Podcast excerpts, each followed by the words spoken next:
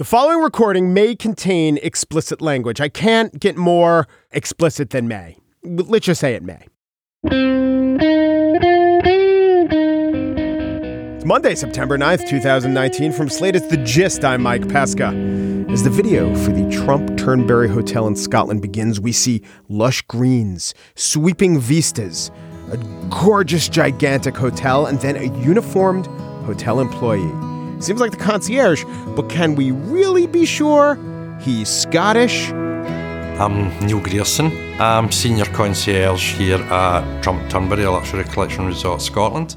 Okay, he's Scottish. The accent, smoky, but also with peat. But the Trump Turnberry Resort, which our president owns and his family makes money on, $23 million in 2017, in fact, is located near Prestwick Airport. So when the Air Force has to stop and refuel at Prestwick, well, I guess guests of Mr. Trump stay at Trump Turnberry Hotel. The only thing is, the hotel, in fact, stopping and refueling at Prestwick is pretty far out of the way, and stays are up, way up under the Trump administration. And did we mention the Trump administration, or at least the Trump family, is making money on the branch of the military of which Donald Trump is the commander? Is this illegal? Maybe not. But the Air Force's top spokesman says even if the stays are within government rates, they, quote, might be allowable, but not advisable. So let's replay that promotional video and add a tag to the existing Turnberry motto. Old motto Come here and be made feel welcome. New motto allowable, but not advisable. That's more of an Aberdeen accent. I was going for Glasgow. Sorry about that. Anyway, Politico quoted a senior Air Force official who was previously stationed at the Elmendorf Air Force Base in Alaska, where the very crew of the C 17 in question that's been refueling at Prestwick is based. And this guy said choosing to refuel in Glasgow and stay at the Trump Turnberry about a half hour away is unusual. Typically, the official said, quote, air crews stay on a military base while in transit or at nearby lodgings unless all the hotels are booked or there is a Scottish sheep festival going on. A Scottish sheep festival. I guess, or as they call it in Scotland, a town hall meeting, a sheep festival. Perhaps that's code for Trump forcing the military into blindly following his dictates. There was one other weird figure in the New York Times coverage of this. Since October 2017, records show the Air Force made 917 purchases at the airport worth a total of $17.2 million. I hope that's almost entirely on fuel and not those big bags of M&Ms or in-flight gum at an average of $17,000 per purchase, more than $17,000 per purchase, even if it's duty free. Well, let's just say allowable, but not advisable. ABNA, it's the new MAGA. On the show today, the Donald invites the Taliban to camp with him. That's in the spiel. But first, Randall Munroe is the cartoonist behind XKCD. And that's the typically uh, stick figure featuring cartoon online, and the stick figures talking to another stick figure, and the topic is computers or philosophy or science or ontology or something. Although there is plenty of flowchart humor in XKCD, there are some jokes where it might help to know a little coding. You know, what the far side was to a fat headed, pockmarked dude in a horribly striped shirt, what Bloom County was to sarcastic humor with penguins. Randall Munroe's XKCD is to unapologetic brainy nerd humor. Now, Munroe is out with another book. It's How To, where he informs readers, say, how to build a lava moat or how to cross a river by removing all the water. Also, there are several non liquid or viscous substance chapters. Randall Munroe up next.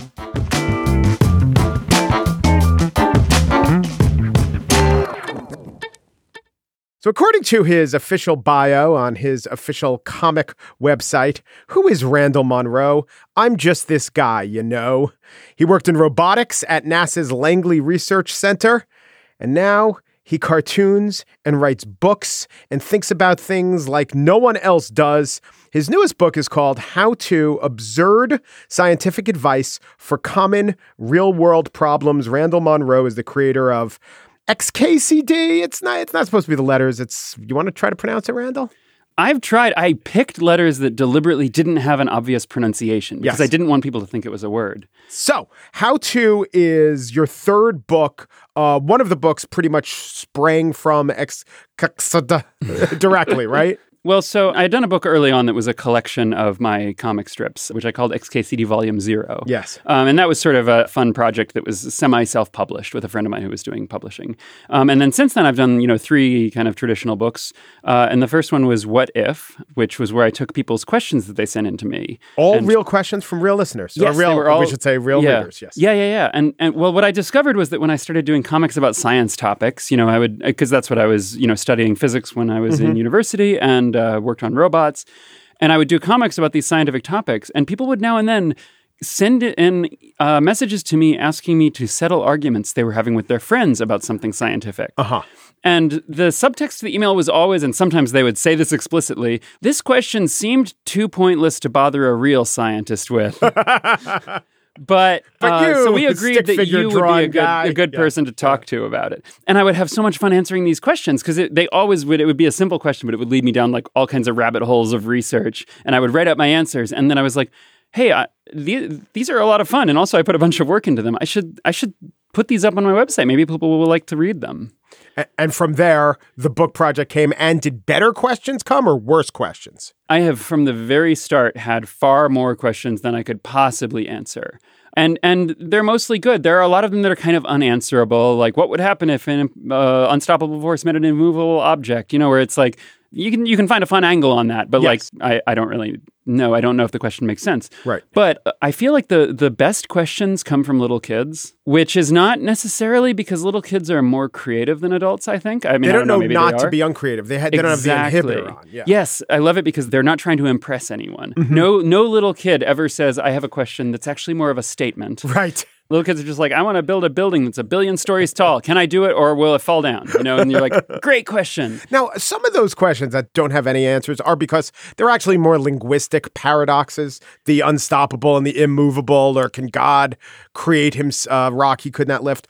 But some of them I think probably might have an answer. I think this might not be of your domain necessarily, but I think chicken and an egg really has an answer, and it has to be an egg. Oh yeah, Yeah. for sure. I mean, and, and maybe you know there might be some definitions there, uh, and maybe there's some surprising biology in there. Like I, that's the kind of question where I would just love to like track down a biologist and and grill them about you know exactly how that definition works. Yes. What What's really fun about that kind of question is often I'll have an idea of how that'll work, and then I go and talk to someone who works in that field, um, which is not my first instinct because I'm kind of introverted. I prefer to just sit there and read papers.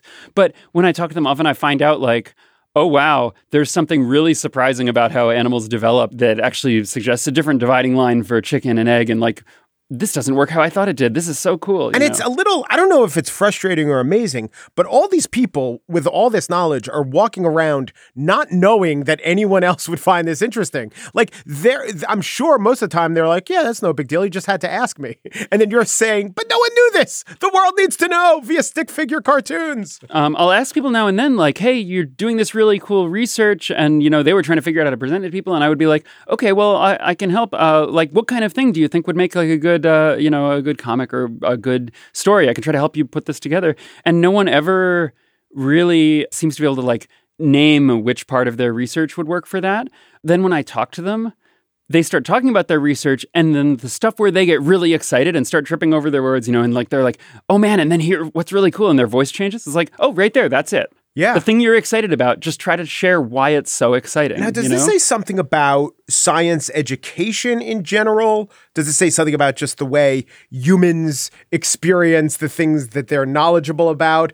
Or maybe it says something about human beings' inability to anticipate the needs of an audience or the areas of ignorance among a potential audience.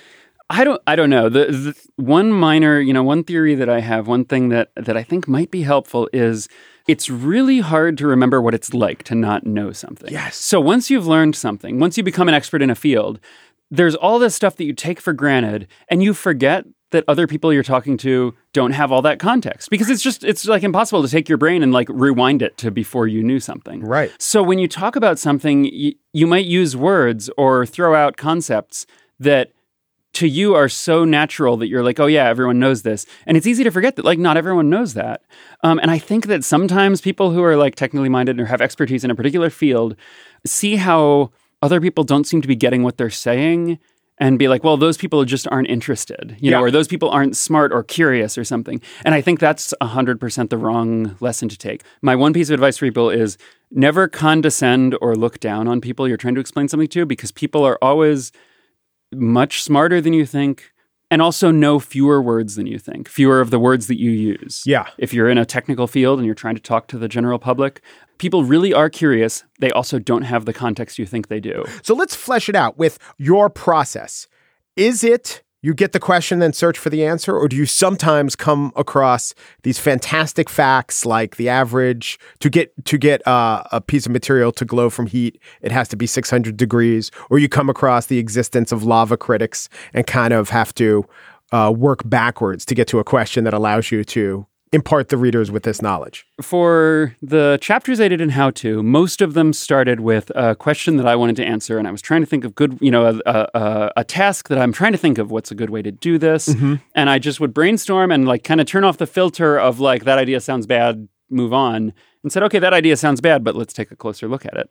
And then, yes, indeed, it is bad, but it's bad for even more exciting reasons than I thought. But there were also a few uh, questions where I would like come across a really interesting piece of research and then file it away and think like, there's got to be a way I could apply this to something. What was one of those? Do you remember? For a while, I've had this paper that was uh, unearthed uh, and sent to me by the historian Alex Wellerstein about a U.S. government project uh, during the Cold War where they bought a bunch of beer and soda from uh, local uh, convenience stores and then tested nuclear weapons on them. Yes. On the sodas, not the stores. And You- the, Which is exactly a footnote that you say in the book, by the way. That, those exact words. Funny. Uh, so I I um yeah yeah no I mean every time every time I try to phrase that I pause and I'm like wait wait that does sound ambiguous The them, yes. um so what they did is they bought they the, there's this giant report you can go find it online it's uh, uh Alex Wellerstein has posted a copy of it it's the effects of nuclear explosions on commercially packaged beverages and they use this to uh, Sounds the, very benign. yeah given yeah the I mean yeah. I mean I'd say it sounds benign except for a couple of words in the middle there that sound Yeah. pretty dramatic The nuclear one, yeah. um, but they they wanted to the the purpose of this report was to test whether or not these drinks that are commercially packaged that you'd find in a convenience store could be used as a source of hydration during the you know rescue efforts after a nuclear attack. Right. And so they put these bottles out in the middle of the desert. And I love the detail in these things. So the- they explained like we placed some of them ori- oriented vertically with the base on the ground. Some of them were laid on their side, a portion with the nose, the mouth of the bottle pointed toward the uh, epicenter, a portion pointed edge on, and several at 45 degrees in the following configuration. And then they, you know, set off the nuclear weapon and then checked the beer checked the bottles. But part of me wondered when I read that they procured them from local establishments. Part of me was a little bit suspicious that this entire project, this entire test series was concocted as a cover story after someone was caught buying drinks on their government account. Yeah. And imagine that the, the answer was, yeah, it's fine at a 45 degree angle. Like, how is that actionable? Hey, a nuclear weapon just went off 200 miles from here. Is it safe to drink the Pepsi? It depends. What's the angle of the bottle opening? You, you know what I've really always wondered is, um, and and I've asked around. I've asked a couple of historians uh, and people who study this, and, and I haven't I haven't really gotten an answer. Uh, is you know you see all those videos of the house that was destroyed. You know, with the there's a nuclear test and the trees bend over and the house you know is disintegrates. And I know they built a lot of these houses, and these were built specifically for these tests. It wasn't like they just found a house somewhere. It was like ah, it looks like no one's home. Right. Um, the desert in Nevada. yeah, exactly. yeah. So they built these houses, but they they were testing every aspect of them. Like you know how how did the paint catch fire? How did that? So what I want to know is the people who were building those houses, the contractors, the you know the government construction workers, who uh, you know they were putting in the molding and the wiring. How much did they stick to code? yeah, their attention to detail. like exactly. like if I were building a house there and I were putting in the the molding around the baseboard, you know, where and I'm painting it because Yeah. the paint might be important. Like, do you mask the paint with masking tape, or are you just like, eh, if I get a few drops, it's yeah. fine. What's the drop cloth situation? Exactly. And then, I've like, if- lived in a couple apartments that definitely were built for the purpose of being destroyed by a nuclear test. yeah, I feel like I feel like I'd start cutting corners on that, but then you don't know what corners are going to be important. And so I've always wondered what's the trade off there? Or if you're building one of these and you're like, I don't care who lives here or what this is for, I'm going to build this the correct way. You know, maybe, maybe if you build houses and you just get used to it, you don't, you don't care what it's used for once you're done. But the funny thing is, or among the funny things about packaged beverage testing in the face of a nuclear weapon. This informed your chapter on how to quickly fill a swimming pool, right? Like if you bought Fiji bottles, first you were asking, can I shoot them? Can I decapitate them? Can I nuke them? And then the study comes up. Well, and this was a great example of how when I start trying to solve a problem and I come up with an idea to solve it, it then creates a bunch of new problems. Right. And so I had this problem of uh, of how to fill a swimming pool, and if your hose is uh, has a high enough flow rate, then you can fill a swimming pool no problem, you know, in the time be- before the party, depending on how long you have to go. But if you can't do that, I looked at other ways to quickly get water. And one of the ways I thought about was y- you can do same day ordering for all kinds of stuff. Can you just go and buy individual packs of water bottles, uh, you know, off of off of uh, Amazon or whatever for same day delivery, and it would cost you know one hundred fifty thousand dollars, but uh, maybe maybe you have that budget and every other solution doesn't work. So okay, so, but then I realized you'd get those bottles, they'd arrive, and how do you get the water into the pool? Because if you start opening them one at a time, a person would take days to fill a pool, even if they were opening bottles twenty four seven. Yeah. Um, well, I was thinking, oh, okay, well, this is easy. You cut a, cut them in half, you know, with something, and then you cut a whole pallet of bottles in half at once.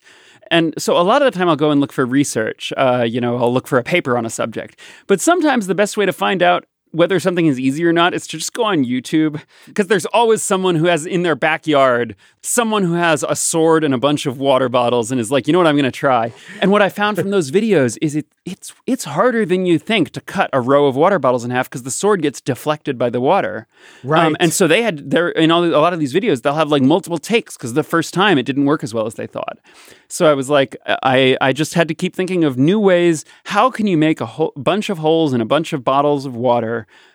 And then, and that's uh, that was my excuse to talk about this wonderful uh, use of nuclear weapons against commercially packaged beverages. Now, I noticed that of the chapters, some are convergent and some are divergent. Divergent, how to cross a river. This can lead to any manner, and you probably had to stop based on some external mechanism. All right, I can't go any further. These are all the ways to cross a river. But then, how to build a lava moat, you really have to diverge on the answer to that. It's not as uh, open ended a question, I would say. there are certainly some places where like I got a, a simple answer and then it opened up new questions and then I would pursue a whole bunch of those and some of them were just kind of dead ends. You know, I got to an answer but it wasn't that interesting or I found like, oh no, that really wouldn't work and it's not for a surprising reason or anything. It's just kind of mundane. And so what I would do is is I'd reach a certain point and then kind of back up out of each rabbit hole, figure out which ones are the most fun and interesting, the ones where I found something cool that I thought people would like to see. And since you've been doing it, have you relied on outside researchers more than you were in the beginning? Like picking up phones, people will return your calls now that they know you, maybe they read you. with this book, I got to do that a little bit more um, and reached out to some like really unusual and exciting people. Who's the person who was way, way overqualified for what you asked them? Uh, there was a, a chapter where, for uh, uh, complicated reasons, I was trying to get data on how well different pieces of sports equipment would work for uh, hitting a wedding photography drone that is, for some reason, out of control or uh, spying or something. And I was I had data on basketball shooting and how accurate it is, and on uh, baseball pitches and how accurate those are. Um, but I didn't have anything on tennis serves. Somehow I I uh, reached out to and got a surprisingly enthusiastic response from Serena Williams, who not only I was hoping to just get some accuracy data from her, Yeah. but she got an actual drone. And her husband flew it out over the court while she was practicing, and she served tennis balls at it until she hit it. and uh, uh, I got to use that as input into my model. And I think that's just about the coolest data point I, I could possibly have gathered. Is there video of this, including some from the drone's perspective? Um, the drone that we chose had a broken camera, uh, like that they, that they uh, that they picked out. But that was part of the reason because it, it was kind of an expensive model. Yeah, it was euthanasia Yeah. anyway. Yeah. Randall Munroe is the author of, well, he's the creator of uh, XKCD, which is XKCD, the online comic strip. His new book is How To Absurd Scientific Advice for Common Real World Problems. Good to meet you, Randall. Oh, great to meet you. Thanks for having me on.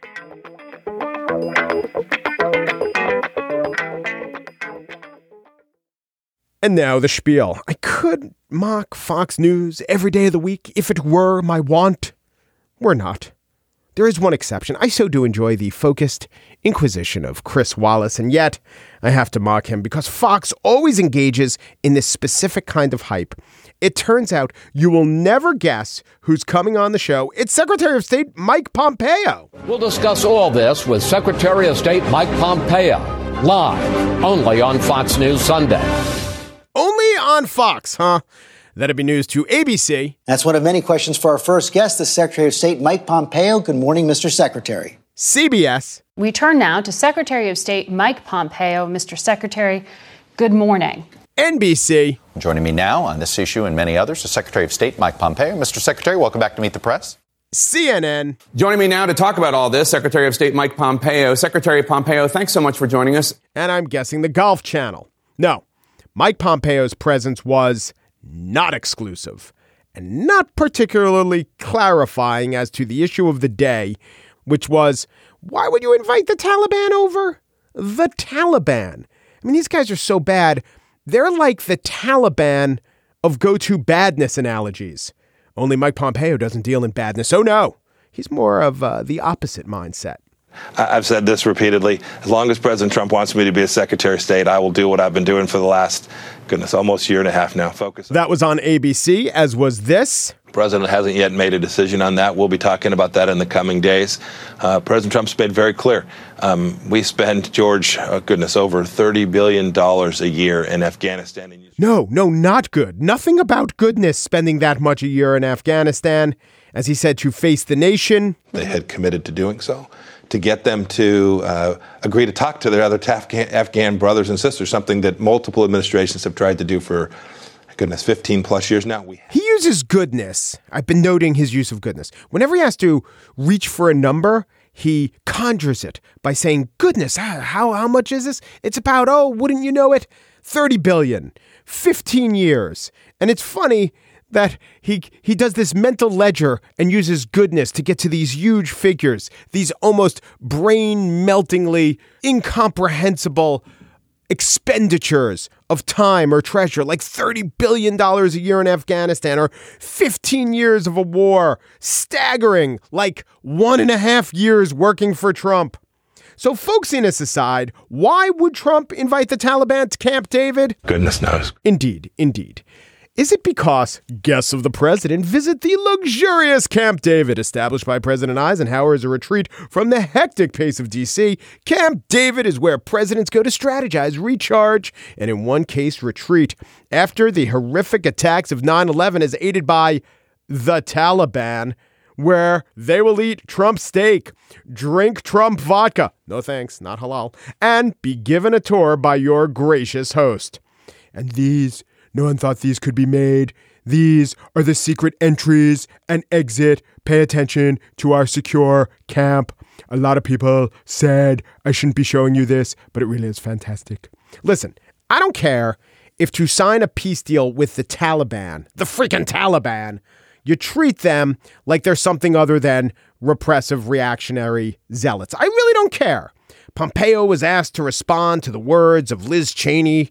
Camp David is where America's leaders met to plan our response after Al Qaeda, supported by the Taliban, killed 3,000 Americans on 9 11. No member of the Taliban should set foot there, ever. Uh, what is this, the reverse 9 11 mosque? The Camp David is now the Holy of the Holies? Yeah, it's the place where presidents sometimes invite foreign dignitaries and even occasionally foreign undignitaries, if you know your history.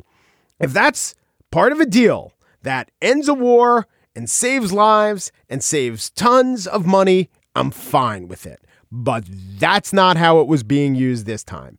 It was a bit of stage management that did not lead to a deal. It was the set, not the setting, it was the set for another of Trump's failed TV pilots. Based on the reporting of the Times and the Post and CNN, if Trump hadn't involved himself and his plaything Camp David, there probably would have been a deal by now. Not that the deal would have definitely worked, but it was the culmination of what responsible adults within the administration were working on. And then Trump inserts himself, scuppers the entire thing, because the Taliban took responsibility for a car bombing in Kabul that killed a U.S. soldier. If the important thing was the agreement, you could just wait a week, maybe week and a half, and then you sign this deal. You don't get all the domestic fanfare out of it, but you do get something like a peace deal in Afghanistan. You could just get the deal done as opposed to emphasizing the trappings of the deal. You could, I could, Trump can't.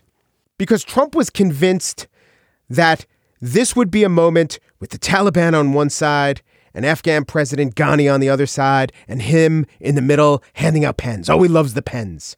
And he couldn't allow it to proceed. A Taliban spokesman, Zabihullah Mujahid, told the BBC that, quote, pulling out of the peace process before the signing of the agreement because of one explosion showed the U.S.'s lack of maturity and experience. I don't want to credit the Taliban. A car explosion that kills a lot of people should be taken the serious should be taken seriously, but they're kind of right. They're the Taliban. Taliban's gonna Taliban. It's what the Taliban does. It's why we need a peace agreement in the first place. They are bad dudes which is exactly a point that Pompeo was making on Face the Nation. Sadly, uh, you often have to deal with some pretty bad characters to get peace. I, uh, I'd say to anybody who say you shouldn't negotiate with the Taliban, tell me how else they'd like us to talk to to try and get reconciliation in Afghanistan. Yes, exactly. We need to negotiate with these killers in Camp David. But what did these killers do? They killed? Oh, they can't come to Camp David.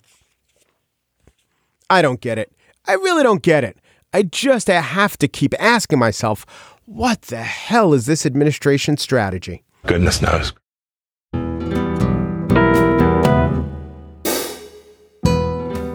And that's it for today's show. The Gist was produced by Daniel Schroeder. And that's it. Full stop. That's it. He's the one who produced The Gist. The Gist. You know, the U.S. has lost 6,700 service members fighting in Afghanistan and Iraq and has killed an estimated 300,000 Afghan or Iraqi combatants or civilians. G. Willikers. Umper Deperu Duperu, and thanks for listening.